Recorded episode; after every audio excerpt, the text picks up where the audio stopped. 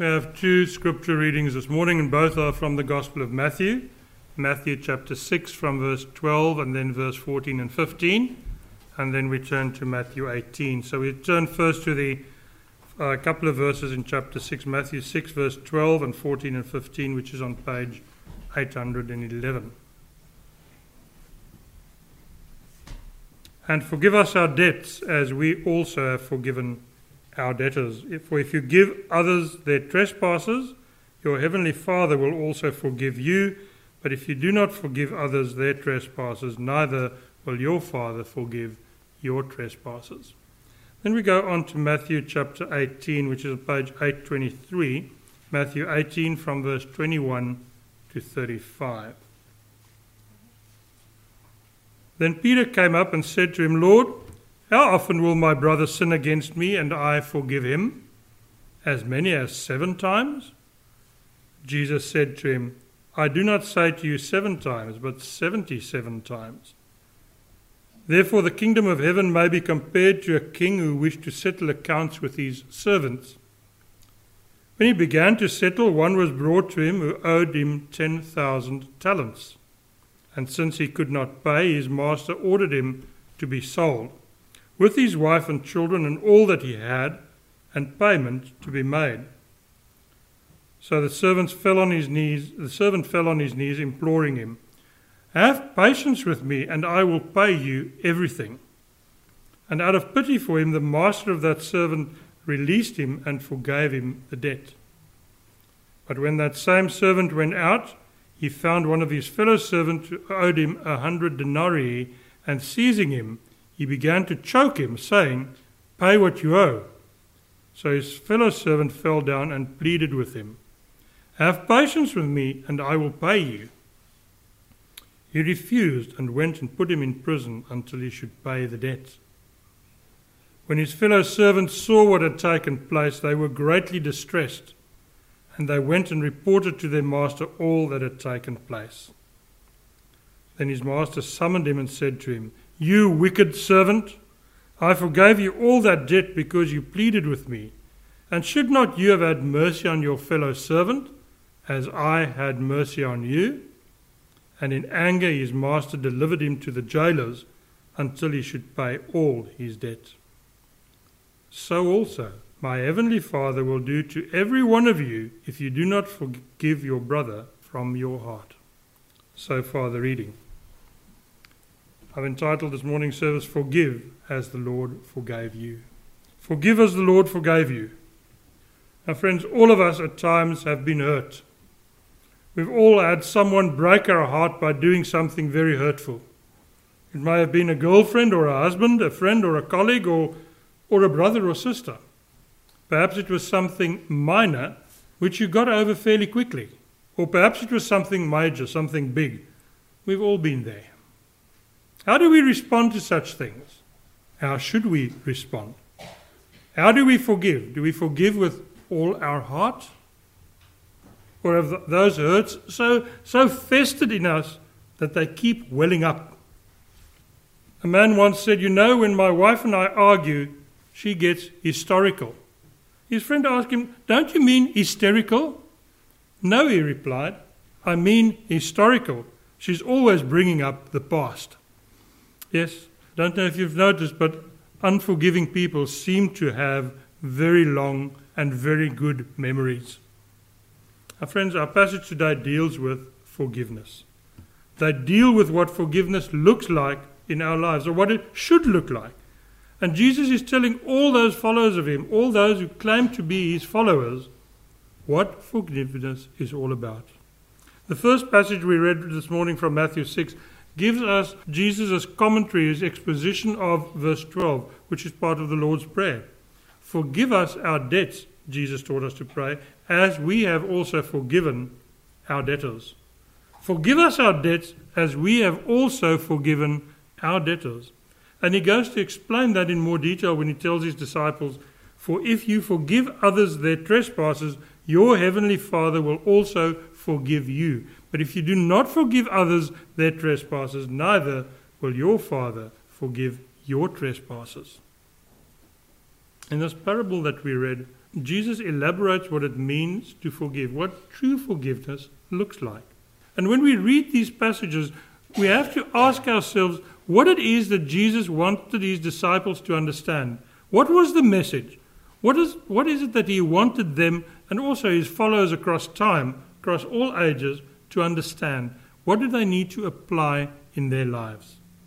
And there are at least two things in this text that we need to grapple with if we're going to live lives of Christian forgiveness. The first thing is that we ourselves need forgiveness. We need forgiveness because we fall so desperately short of what God wants for us. We fall so desperately short of the glory of God.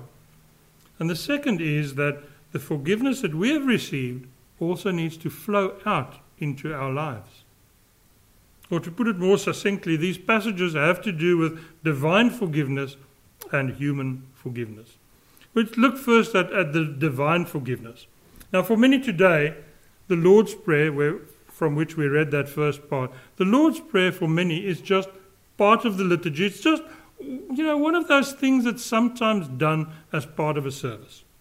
For some, it's just an empty repetition. But there are several reasons why we have to pray it, why we need to pray it, and also why we want to pray it. To name just one little reason, one teensy weensy little reason. We are sinners. We are sinners, friends. And we can't help to sin because of our that is our nature.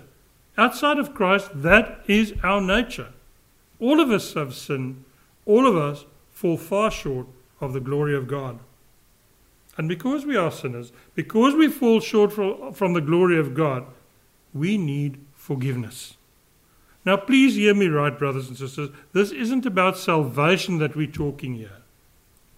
In God's grace and through the power of the Holy Spirit, we, if we have accepted Christ's sacrifice on the cross, then we have been saved. And once we've been saved, we've been saved because of that sacrifice of Jesus on that, on that forsaken cross.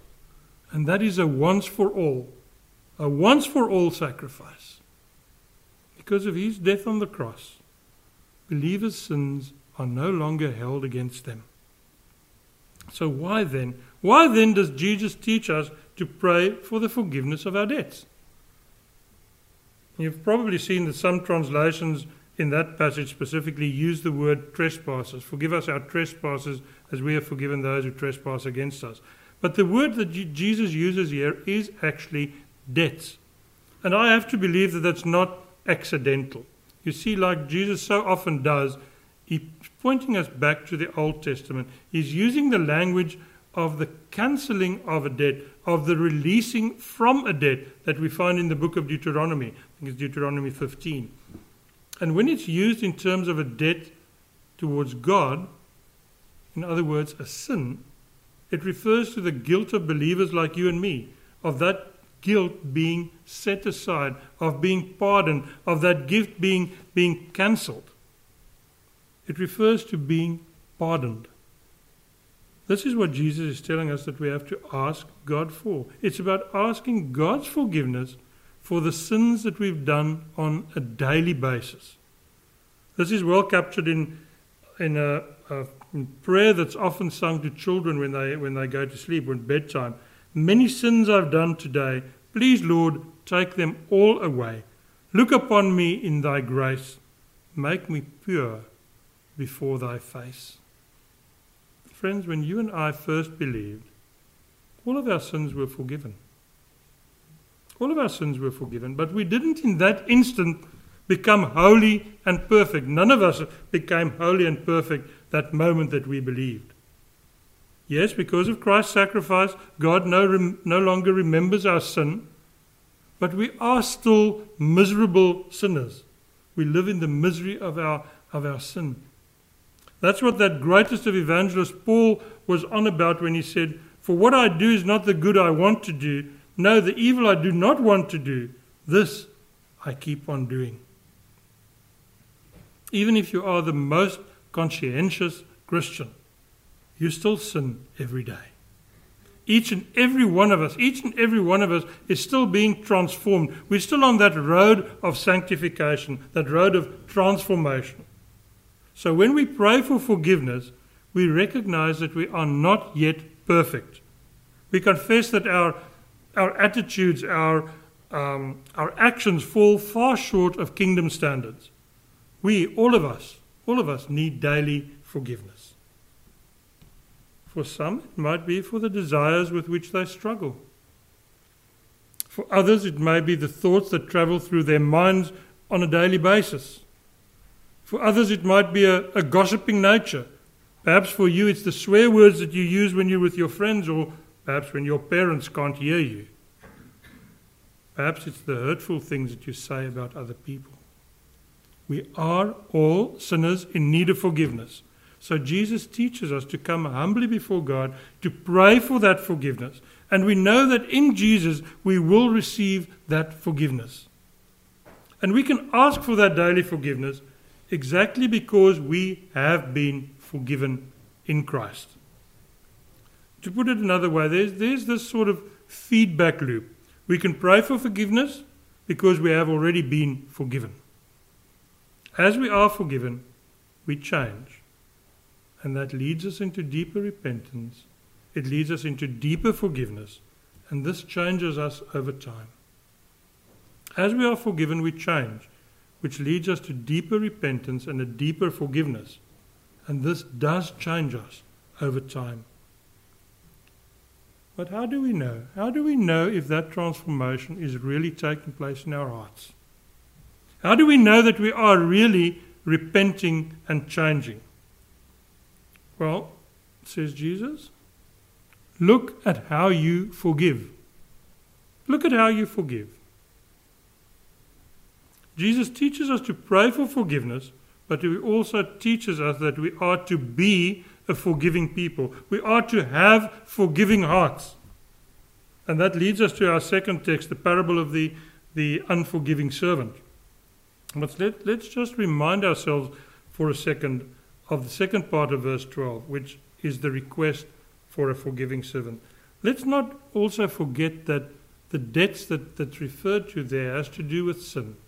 If we pray that God will forgive us as we have forgiven those um, who sin against us, in other words, our debtors, if we do that with an unforgiving heart, we're not only inconsistent, we're also hypocritical.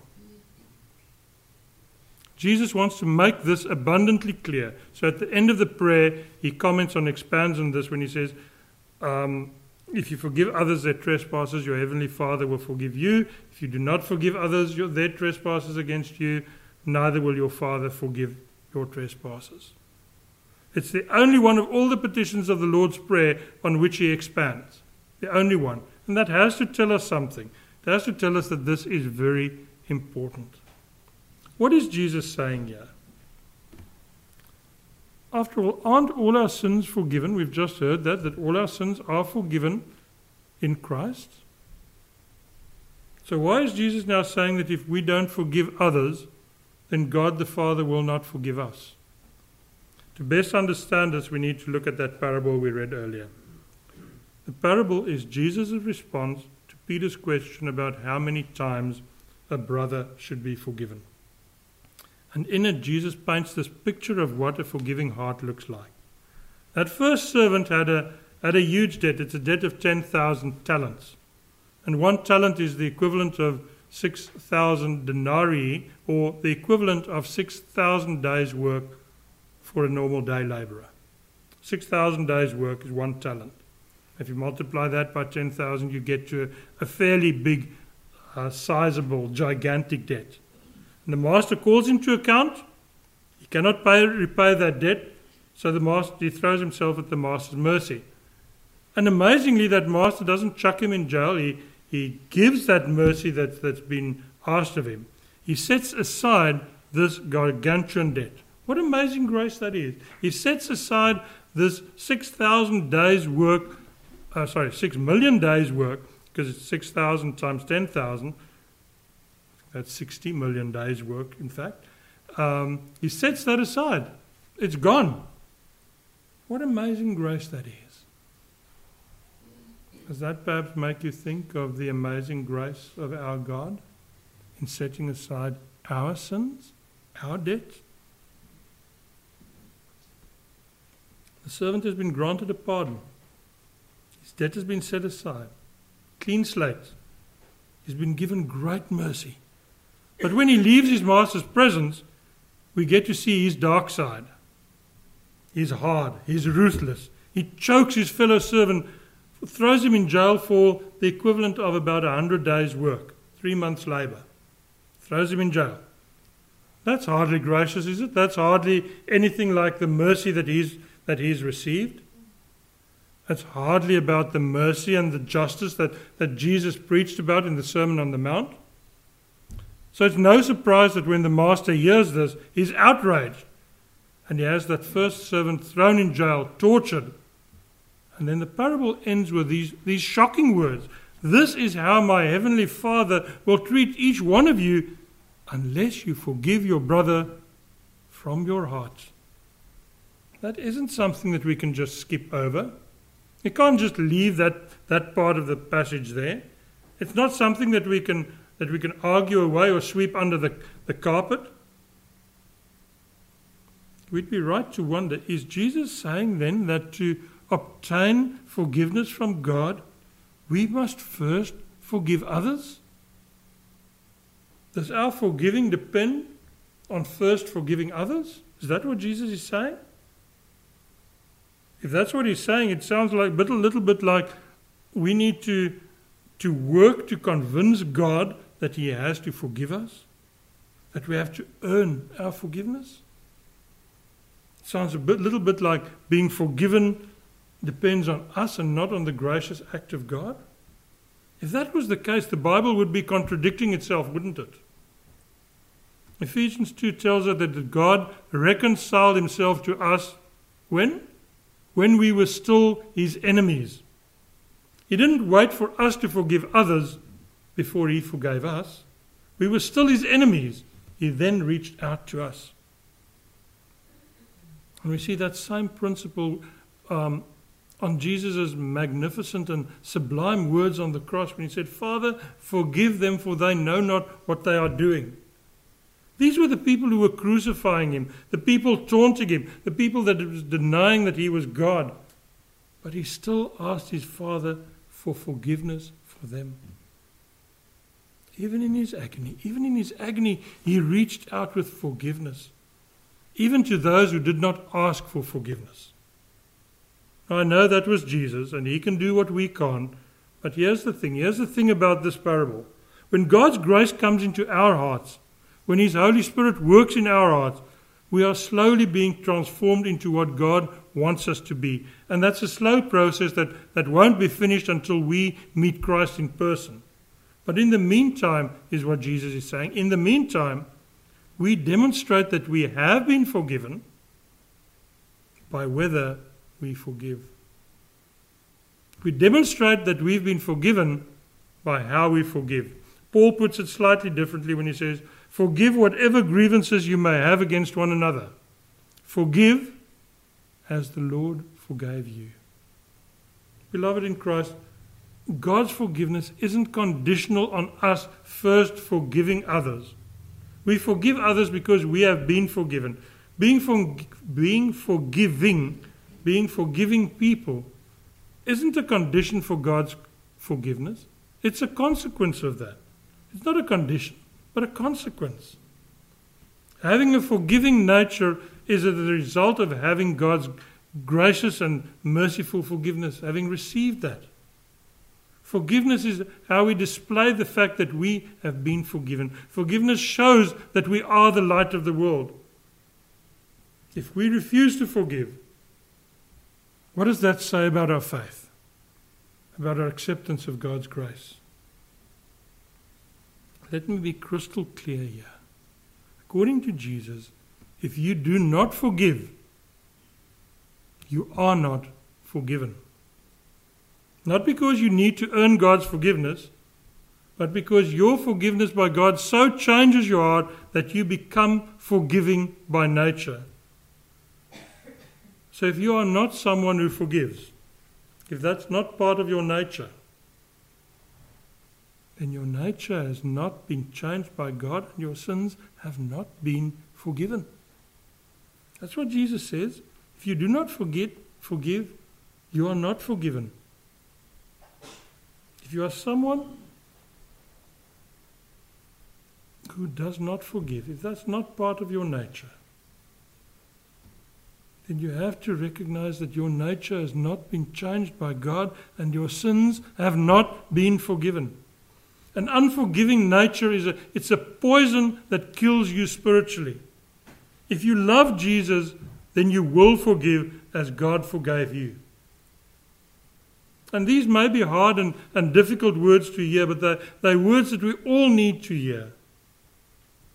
It needs to be heard by all of us who get historical about our hurts. These are words that need to be heard by all of us who have a, a death grip on our grudges. All of us who refuse to forgive others. All of us who keep digging up old hurts or, or who just refuse to let go of the hurts of the past, whether it's 5, 10, 20, 50 years ago. Brothers and sisters, Satan tries to outsmart us at every single turn, at every opportunity. He's got designs on us. He's constantly looking out for just for a little gap to come into your life and mine, to exploit our weaknesses. And this is especially true when it comes to forgiveness. When we hold on to that hurt, when we hold on to that grudge, Satan rejoices because he's got us. He just loves to reside where there's bitterness and anger. But we have a glorious assurance we have a glorious assurance that, that we have a God who, as Hebrews 10 says, does not remember our sins. They're gone. They've been truly forgiven. Our debt has been cleared. It's been set aside. Our chains of slavery are gone. We can indeed sing, My chains are gone. I've been set free. My God, my Saviour, has ransomed me like a flood. His mercy reigns. Unending love. Amazing grace. And friends, Shouldn't that spur us on, encourage us, drive us to ask ourselves how this should, should impact on us? If we've been ransomed, if we've been forgiven, if our chains are gone, if we've been set free, how can we let ourselves again be made slaves to the sin of being unforgiving? Are our grudges our most prized possessions? Being truly forgiving is an indication that we appreciate the full extent of God's forgiveness, of God's mercy towards us. It's a picture of where we really stand with God. It's a picture of our spiritual health.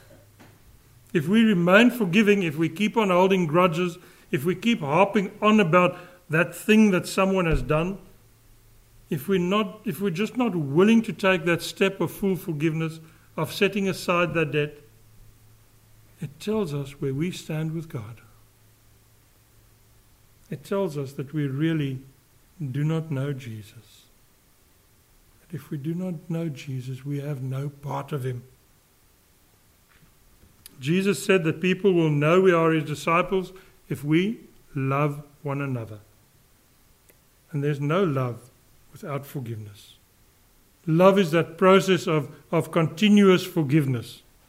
The more we forgive, the more we fulfill Jesus' command. The more we forgive, the closer we are to God. The more we forgive, the more we become like Jesus. The more we forgive, the more our chains of slavery fall off.